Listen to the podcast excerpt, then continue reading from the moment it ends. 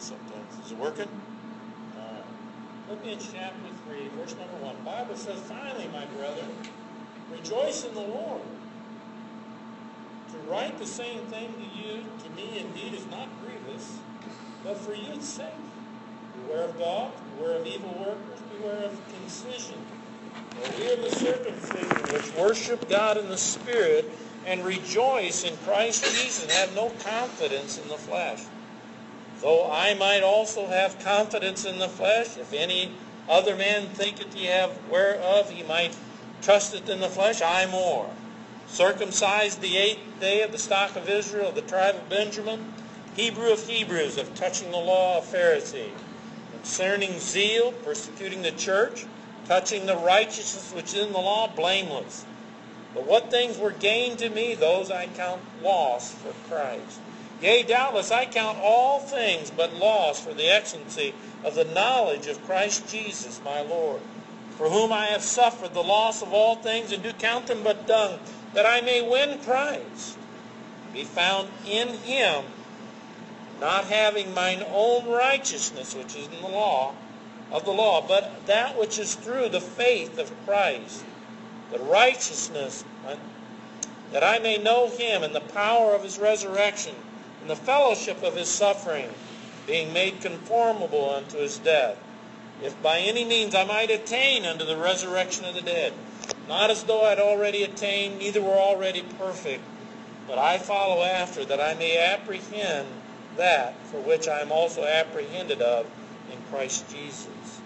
Brethren, I count my, not myself to have apprehended this one thing I do, forgetting those things which are behind, and reaching forth unto those things which are before.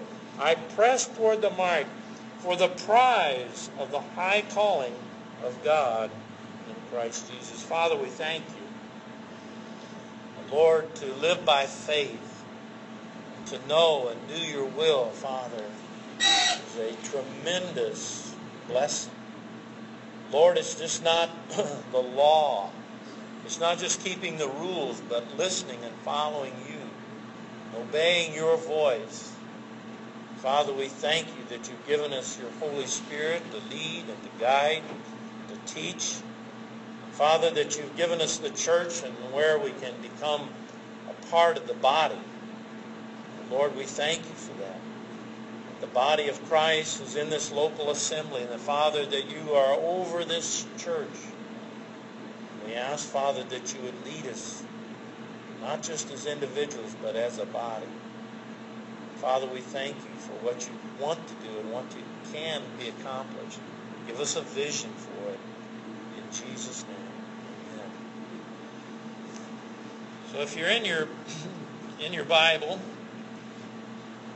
we're going to start and we're going to look back because what he did is he is basically gave them what that high calling is and he, and he, and he warned them in the text that we read, beware. what does it mean by beware? Look around. There's something that may distract you. He mentioned to them as evil workers. Beware of concision. This is not from outside the church. It can be from within the church. So the pattern that God gives us is Christ. A lot of times the pattern that we follow is what has gone on before us. Who, who is the individual that's most influential in your life? And that effect upon your life may hinder you. Paul says, he says, follow me as I follow Christ. We want to be the best example of what God wants us to be. But he uses the word press. And the word press is in the English, uh, I, I put it in Spanish as well. I hope it's close to what it means in the English. To urge, to strain in motion, to urge forward with force. Sometimes, if you don't understand that, it can be misunderstood. Sometimes I have, now that I have the liberty to be away from work and I can be focused on the church, I, I, I sometimes I can't sleep. I get up in the morning and I and I'm thinking, what can God want me to get done today? What is God's will today? I will start my devotion. I know He wants me to pray for everybody, and I know He wants me to get His mind and get His heart. And God, what do you want me to do? You know, that urge and that pressing isn't something new. You look in your Bibles, if you'll turn to your Bibles in 2 Peter chapter number 1. 2 Peter chapter number 1. There's a term, and if you've been in the church for a while, I preached on this, that is given the same, almost the same values that you see in the word press. If you're in 2 Peter, you look in verse number 9. He says, according as his divine power is given unto us all things that pertain to life and godliness through the knowledge of him that has called us, now listen to these two terms, to glory and to virtue. Those two terms are very, very important because they're also in this book of Philippians. This idea of pressing and virtue are very, very similar. The word virtue is from the word viro, or to, or, or it is rope. The radical sense is strength from straining. Now we think of somebody that has virtue. You know, a virtuous woman. We see in the book of Proverbs. You know, we, we said, well, I hope I have a, I marry a virtuous wife, or that you as a wife want to be a, a virtuous woman. You know, that doesn't come without a lot of effort. If you think you're going to be a virtuous, somehow it's in your DNA that you're going to be a virtuous woman, listen, it doesn't come without a lot of straining and, and effort. But it's the same thing is true not just for the role of a, a good wife, that's for every Christian. To press is the same idea here that the radical sense is strength from straining and stretching and extending. And that's the primary sense of the word virtue. That means somebody that says, I know what I'm supposed to be. I know what I'm supposed to do. We uh, watch, don't watch many movies, but there's a more of a documentary than a movie. And it was called uh, I can't remember the lady's first name was Grandy, I think. But she's the lady that had autism, the autistic. And it shows in this documentary, shows her mother, and of course it's put into a film. It shows her mother and the effort that her mother put in to producing an autistic child that the doctor said would never speak. At the end of the movie, this lady is well known all over the world and speaks on autism. She has her doctorate degree. So the idea there, it just didn't happen. It's because somebody was put some effort and energy into making this happen. If you take your Bibles and if you're in 2 Peter, you'll look also down and a little farther down, you'll see Second Peter, I'm sorry, the very first part there, Second Peter chapter 1 and verse number 5, he says, Besides all this, give all diligence, add to your faith virtue, and to virtue knowledge. So the very first thing, you go down this litany of things that he says to add to your faith, what is the very first thing you got to add to your faith? Virtue. That means that we as a church, or you as an individual, are never, ever going to get to the place you need to be unless you don't put some real effort into it. You're never going to be the praying Christian that you need to be unless you say, God, teach me to pray. That's what the disciples asked Jesus. You want to be a soul winner. It's never going to happen. It's just not going to, one day you're going to say, well, I'm interested in souls. No, you're going to say, wow, how can I strain and stretch to be a soul winner?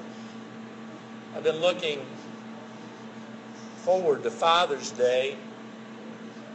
I know that's a long way off. Mother's Day is first. But you know what? I think what I see is not only need good moms, we need good dads. And I'm looking at the issues sometimes families have.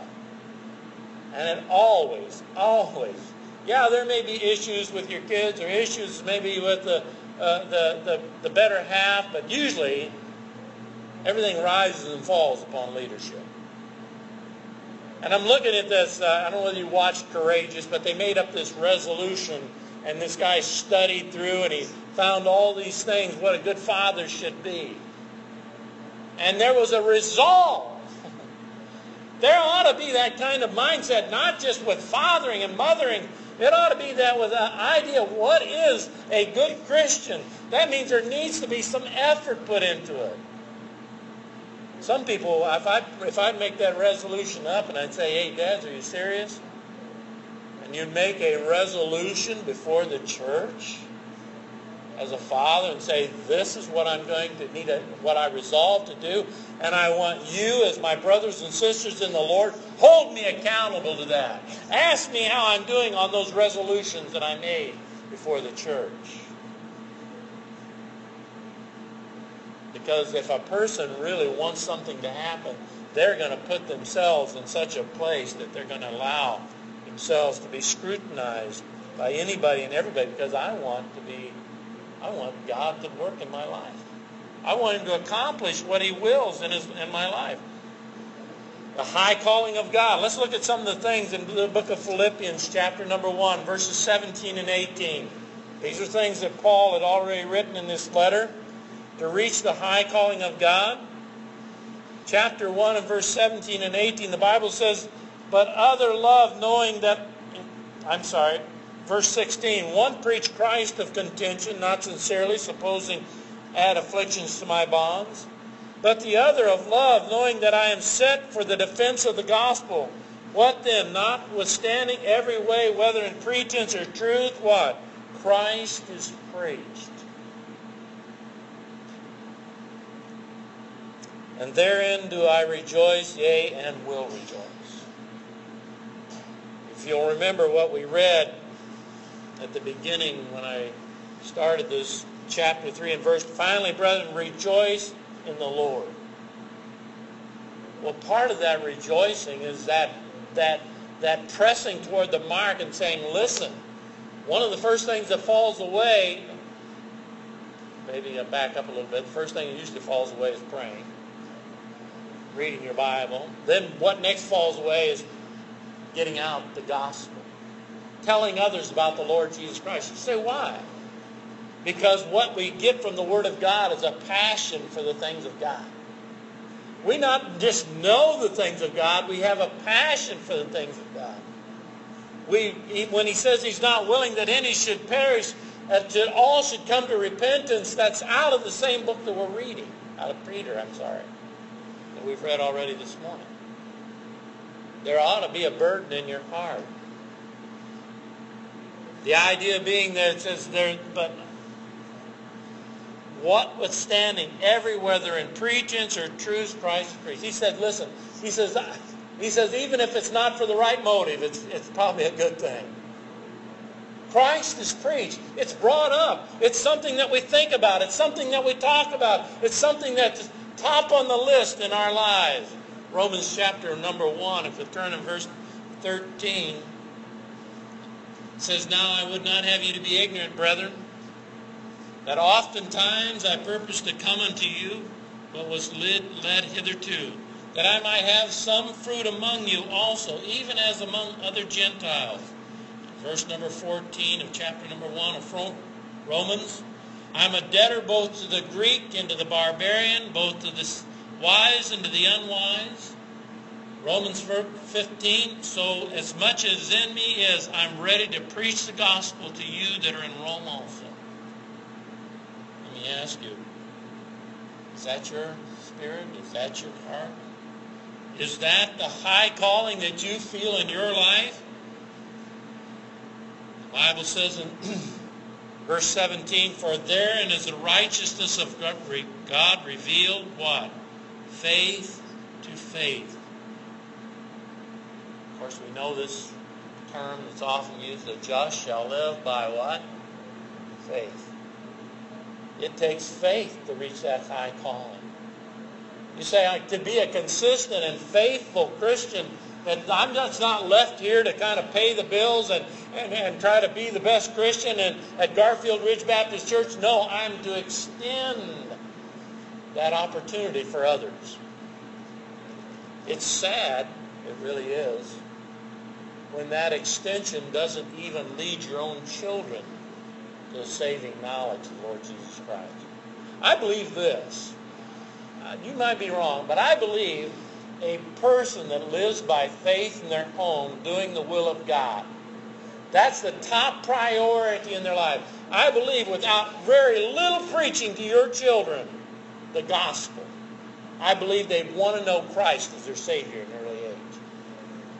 You wouldn't have to directly say, hey, you know you're a sinner. You know you need to repent. You know you need to turn. You know the way you're behaving isn't of Christ. I believe that a child living in a Christian home, you know, you think about it, you might think this is a stretch, but doesn't Christ live in us? Right? Doesn't Christ live in us? The life I now live in the flesh, I live by the faith of the Son of God who loved me and died. And if, and if Christ lives in us, and they called us Christians because they called us little Christ, how would you think it'd be like living with little Jesus? Mom and dad are following God. It's like living with Christ. Because God's will and God's name is honored and glorified in everything in the home. High calling is not only to preach, but it's to magnify God. Take your Bibles and turn and look in verse number 20. He says, According to my earnest expectation and my hope that in nothing I shall be ashamed, but that with all boldness as also always, so now also Christ shall be magnified in my body, whether by life or by death.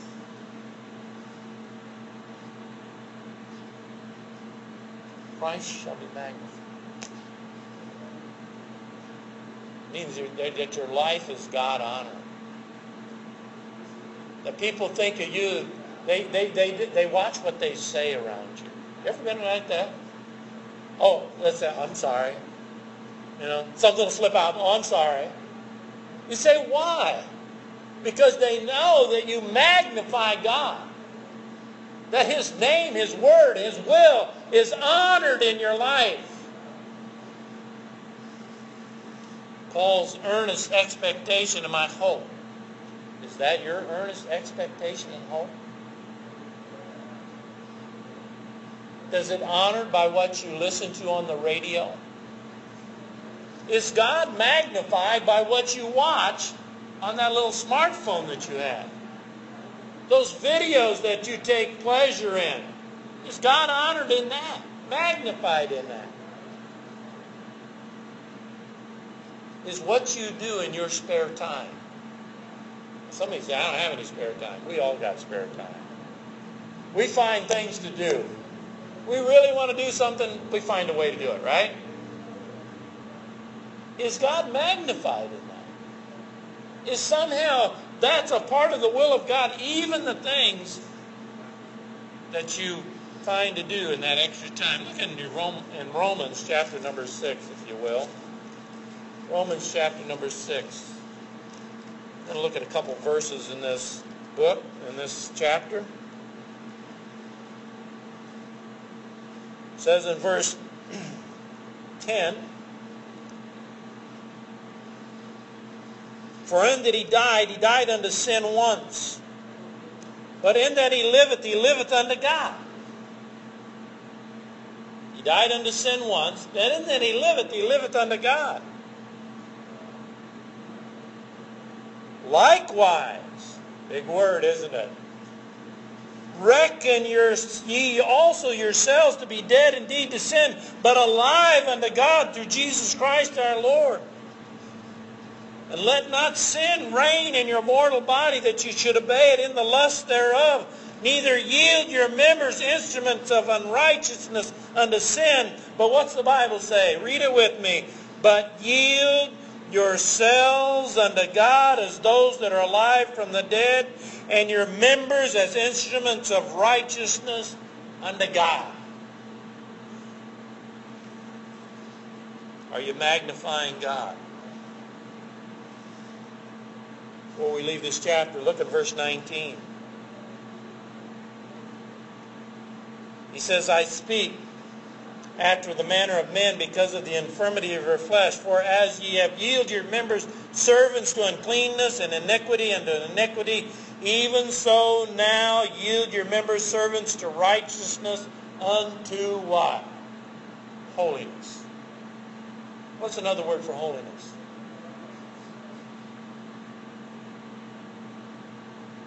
Sanctified. I've talked about this before, but remember, sanctification is the idea of singular purpose. They used to call the, this isn't the sanctuary, some churches call it the sanctuary. You know what that means? The reason they say it's because they believe it. Sanctuary is where they thought where God dwells.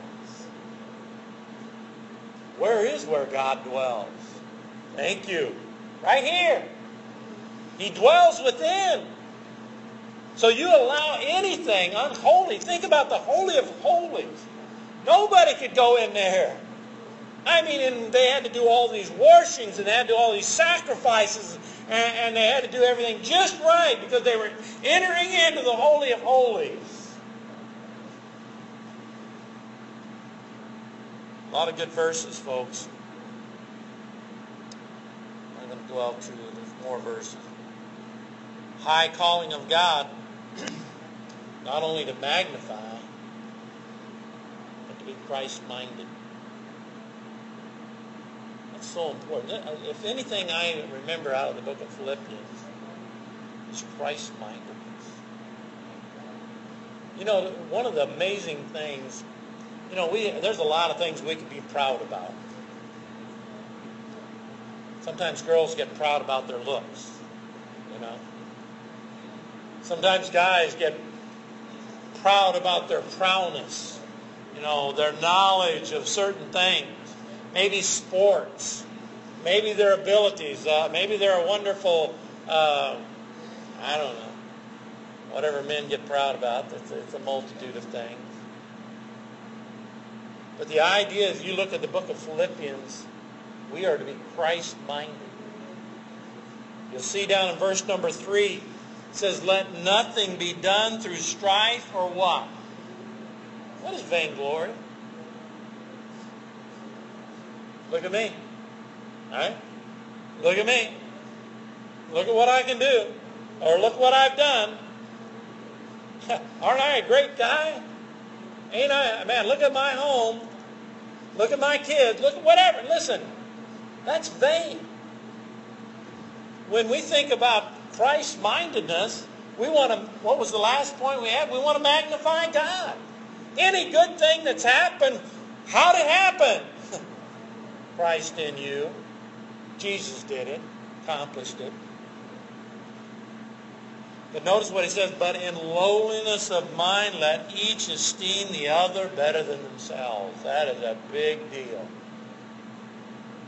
That means you may have qualities that far exceed everybody else in this church. But God says if you're going to be Christ-mindedness, you're going to, going to be vainglory. You're going to say, wow, how can I use what God's going to be a blessing to somebody else? How can I do that I won't cause somebody to somehow feel that they don't, they're short, shorted on the, uh, come out on the short end of the stick, that you can downplay to a degree your blessings and your gifts. You know, the church today suffers maybe more of this than other churches than this one. When people would lift themselves up by their gift. wow, I'm I somebody because I can do this or that or the other. Verse 2.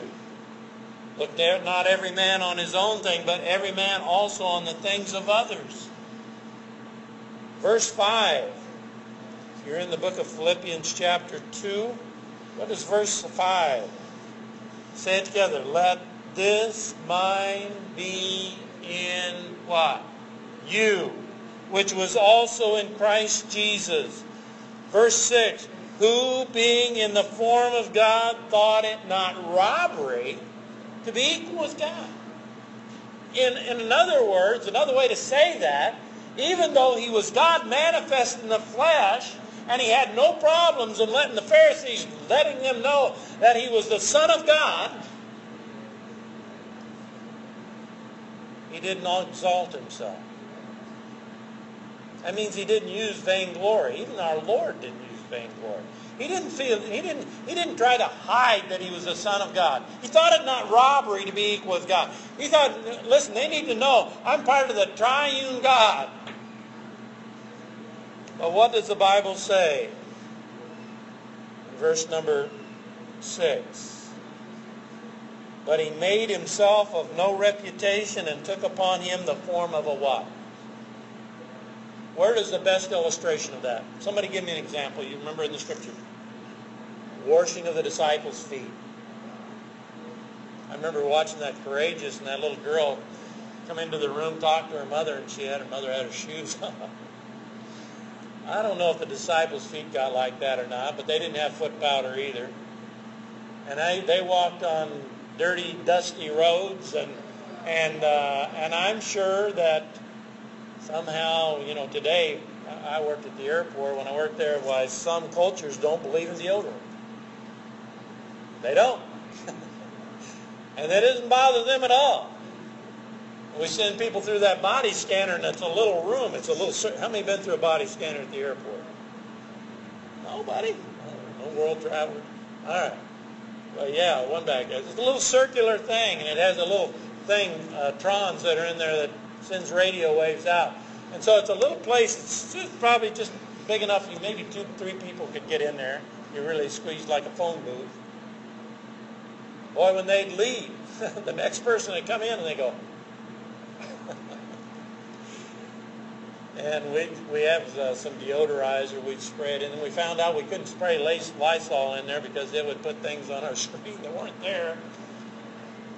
But what am I saying?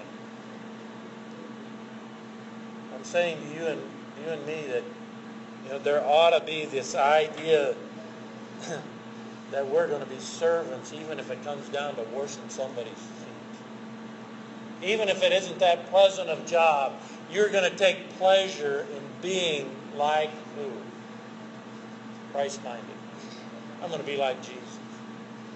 I want to be like Jesus. I desire to, I'm going to, I'm going to stretch and strain and press and put some effort into it.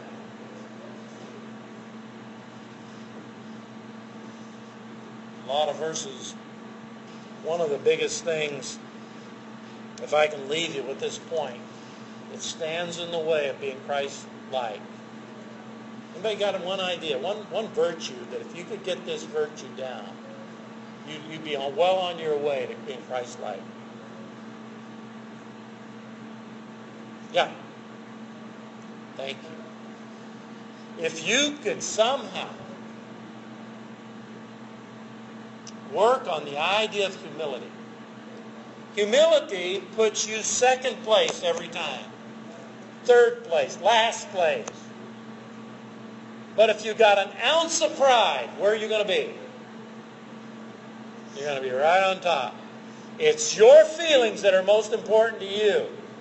Your day that's most important to you. You know, real humility puts lays aside your agenda. And say, I'll figure out how to get it done. I need to get this done. I need but you know what? I'm going to put this need of this person above my own. But it takes humility. The high calling of God is to do the will of God. How many remember the Lord's Prayer? Can you say it with me? Our Father who art in heaven, hallowed be thy name, thy kingdom come, what? Thy will be done. Right in the beginning. This is a model prayer that says, at the top of my agenda is I'm going to find God's will. That means I'm going to spend some time in the Word of God. God gives you, listen, God doesn't give you a laundry list of things to do when you get saved. He gives you just enough information that you need for that day. I'm glad he doesn't give you everything. Can you imagine if God says, well, okay, Zach, you're going to be a preacher, you're going to be a great, you're going to be just like D.L. Moody. You're going to build a great church. And, uh, but today I just want you to obey mom and dad. No, God gives you what you need to know today. Kids, what do you think the main priority that you have as a parent is? Come on. What do you think your main job is? It's in the commandments. Yes. Obeying your parents. You know, if you could get that right, you get that down to a T, and you get that with respect, and you get that with honor, guess what? You're well on your way to being the best Christian you possibly be because you understand authority. Philippians chapter 2, look at verse number 11 with me.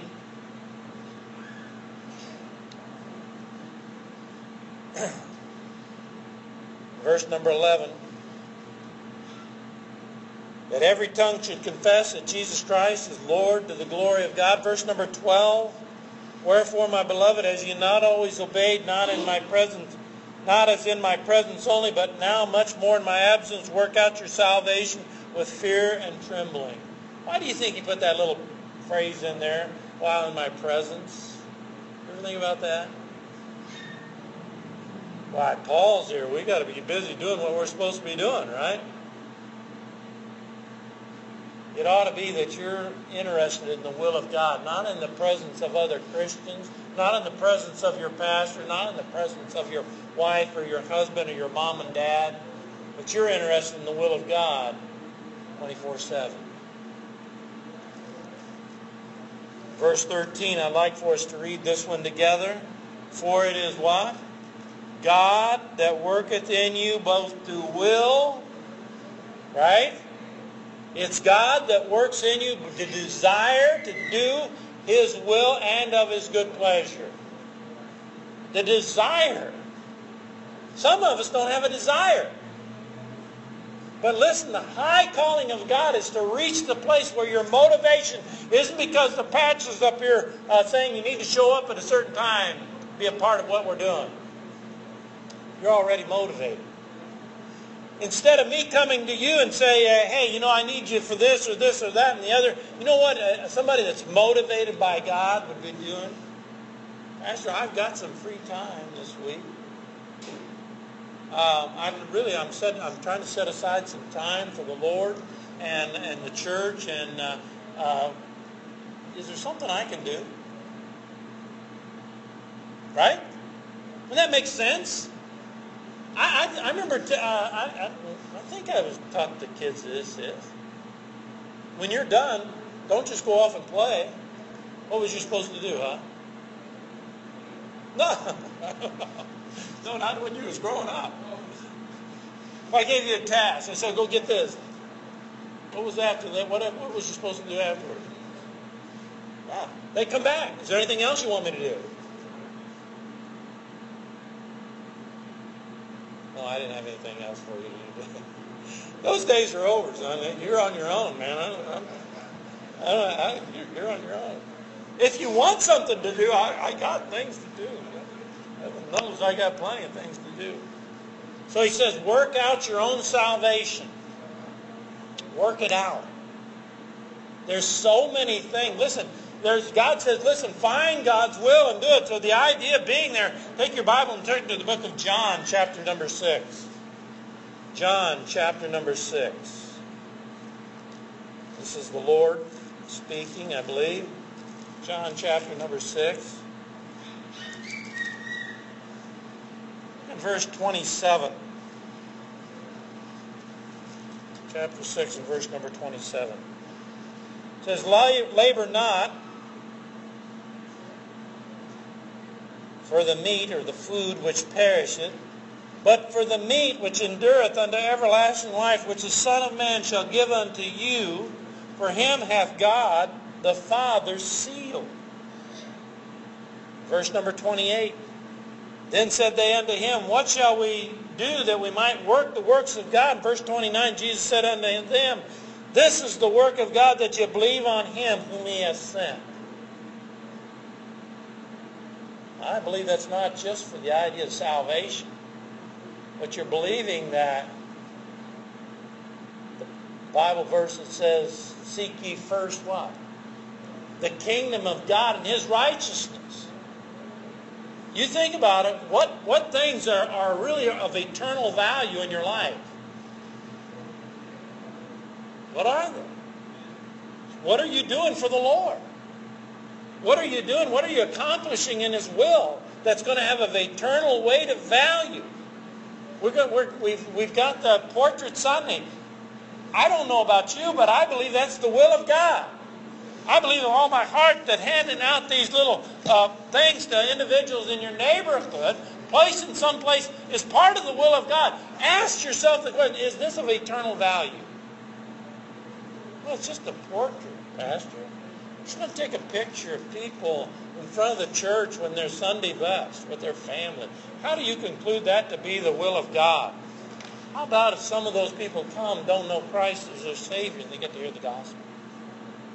And how about it if they hear the gospel and they and they respond to it? How about if they don't hear and don't respond? It is still the will of God.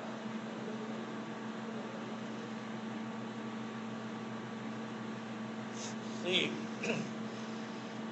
a high call. What I'm trying to do, and I don't know whether I'm getting the message across, I want you to elevate the things that you already know. And I haven't said anything to you this morning you don't already know. I want you to take the priority of where those things are in your life and move it up.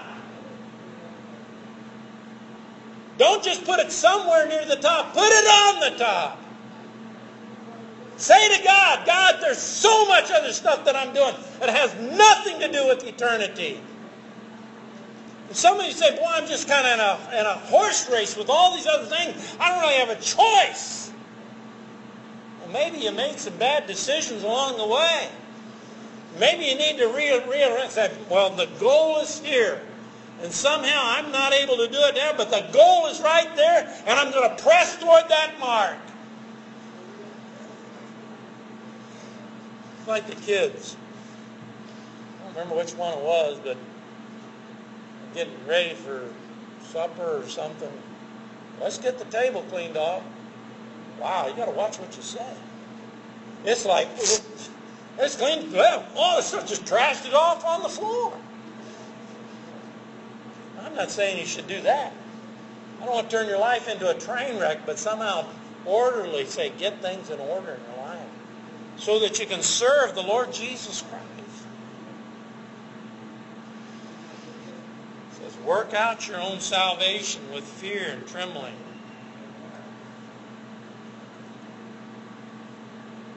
high calling of God is to recognize and appreciate the grace of God in others. Now, I'm, I think, go back to the book of Philippians, Paul mentions two people here. Now, these people, time and eternity, we don't know who they are, what they were, but he gives some information about them that is kept in the minds of everybody from now until eternity. One of them was Epaphroditus. The other one was Timotheus. Now, we don't know Epaphroditus, but he's in. He's God has put him down there forever and ever and ever and ever. And why for? He says, I, I want you to appreciate. Look what it says in Philippians chapter two, in verse nineteen. He says, But I trust in the Lord to send unto Timotheus shortly unto you, that I also may be of good comfort when I know of your state.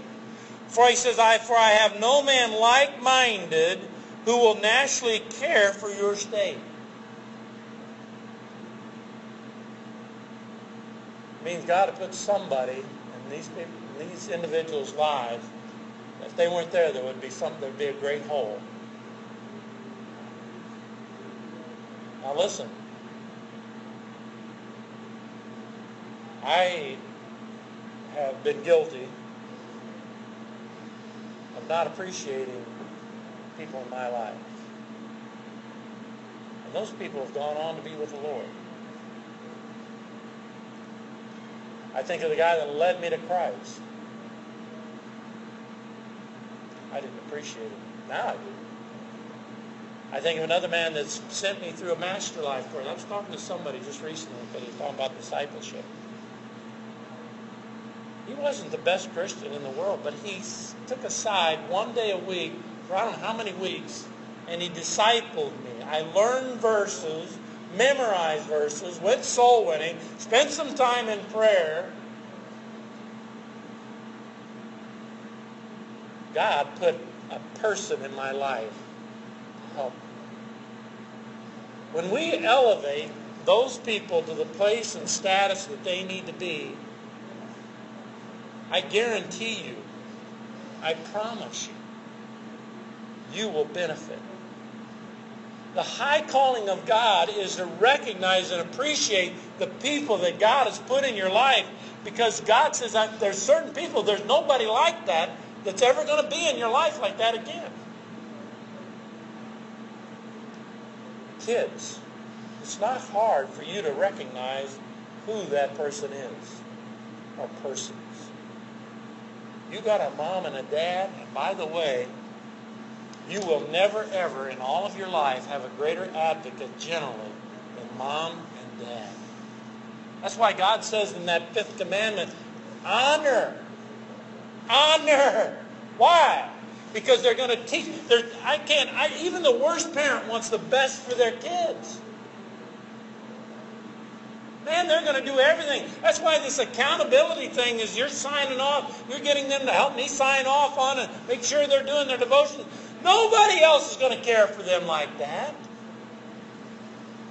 Care for you like that.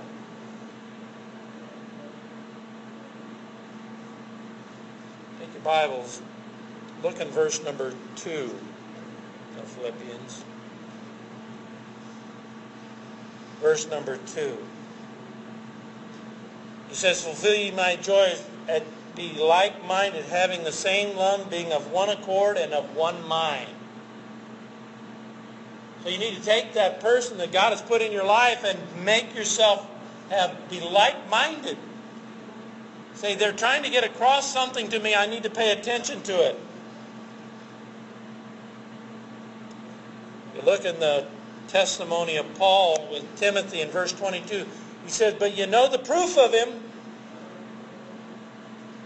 Philippians chapter 2 and verse 22. But you know the proof of him that as a son with a father he has served with me in the gospel.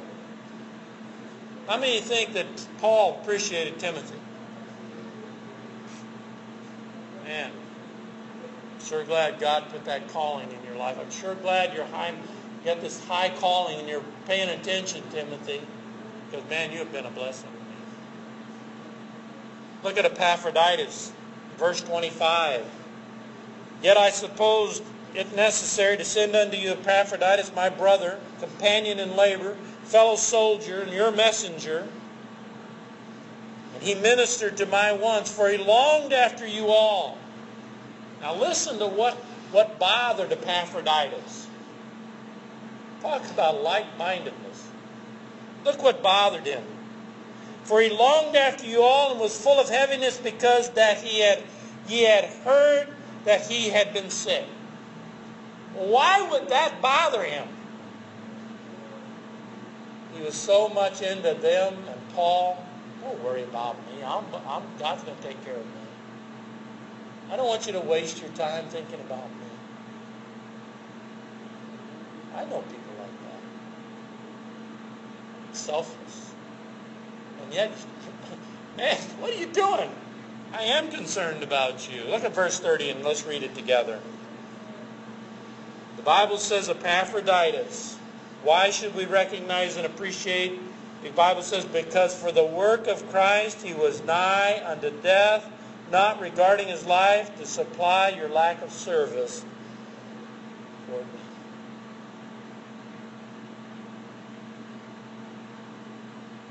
A lot of good things here, folks. What a high calling we have. The last, but the last thing we have, high calling of God to recognize and appreciate His righteousness. Look down at verse chapter 3 and verse number 9. And be found in Him. That's a big phrase, folks. Found. Wouldn't you like to always be found doing the right thing? Right? God's watching, right? Doesn't the eyes of the Lord run to and fro throughout the whole earth to find those whose hearts are perfect toward him? Wouldn't it be great, um, uh, Mohan, just to, whenever God looked down and see Mohan busy doing God's work? And he look into Mohan's mind or look into my mind and he says, boy, every thought he got is on me. Every, every idea that he has is on me. To recognize and appreciate his righteousness. Listen, it's the heart of God, the mind of God that wants you to have that kind of spirit. I heard the, the Sunday school teacher talking this morning about this, the Spirit of God. That's the earnest of your salvation. He gives you his Spirit. And when you're walked, he says if we have a Spirit, we're to walk in his Spirit. If you're walking in his Spirit, you're not going to fulfill the lust of the flesh. You're going to do what is right for your kids. You're going to do what's right for your husband or your spouse. You're going to do what's right with your neighbors.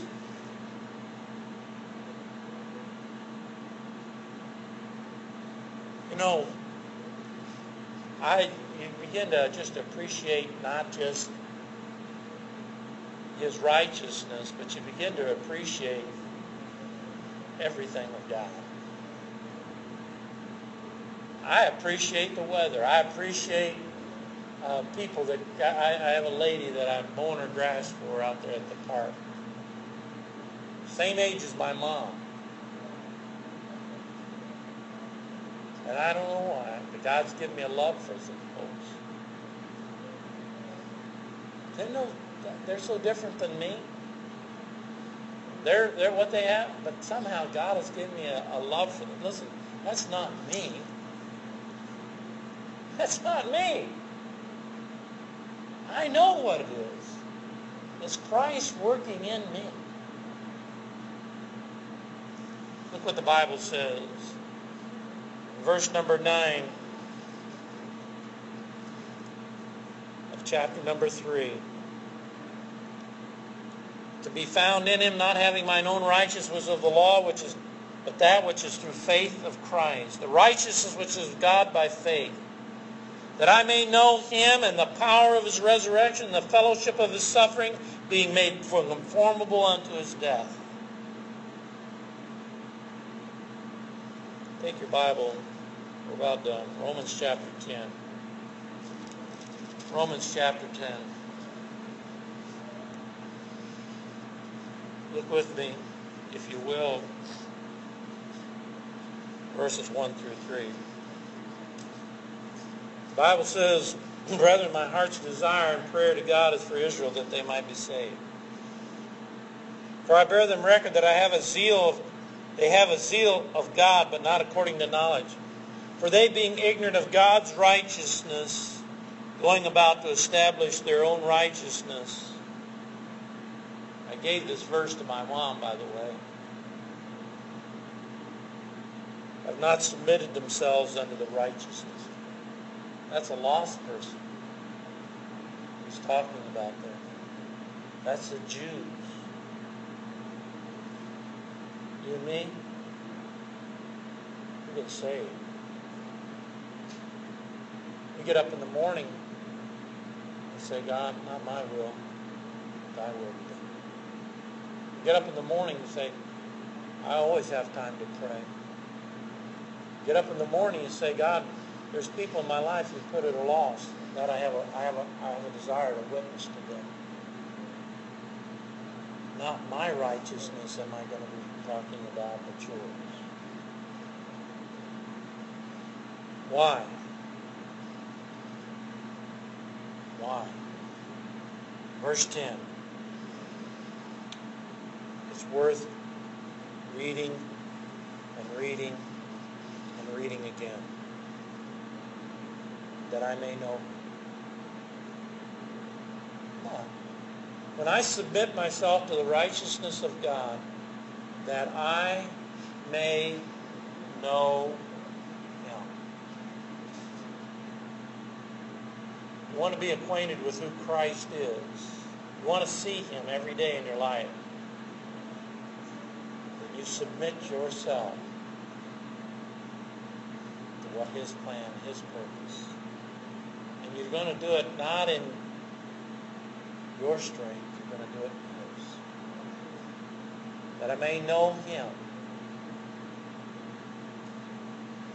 The fellowship of His suffering. Know Him, the power of His resurrection, and the fellowship of His suffering. Let me ask you. I'm all done. When you reach the high calling of God, it's to serve.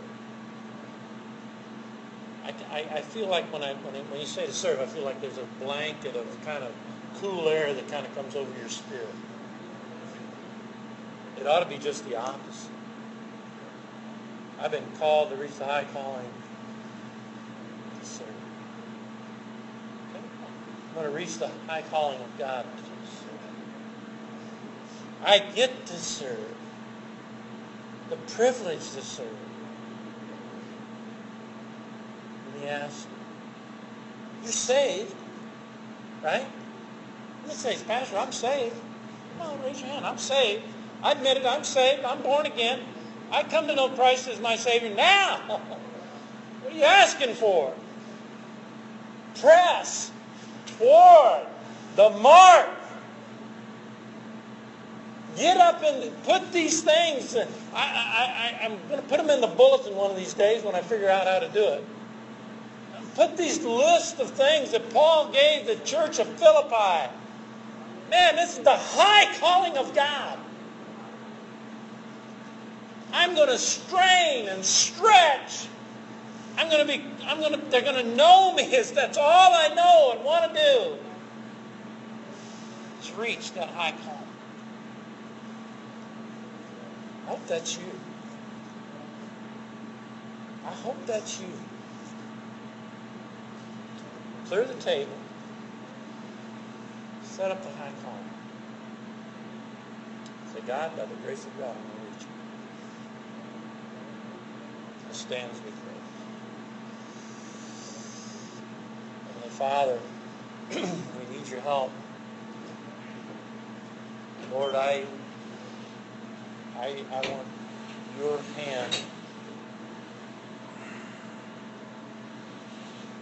provoke, invoke, not as an emotional response, Father, but through a personal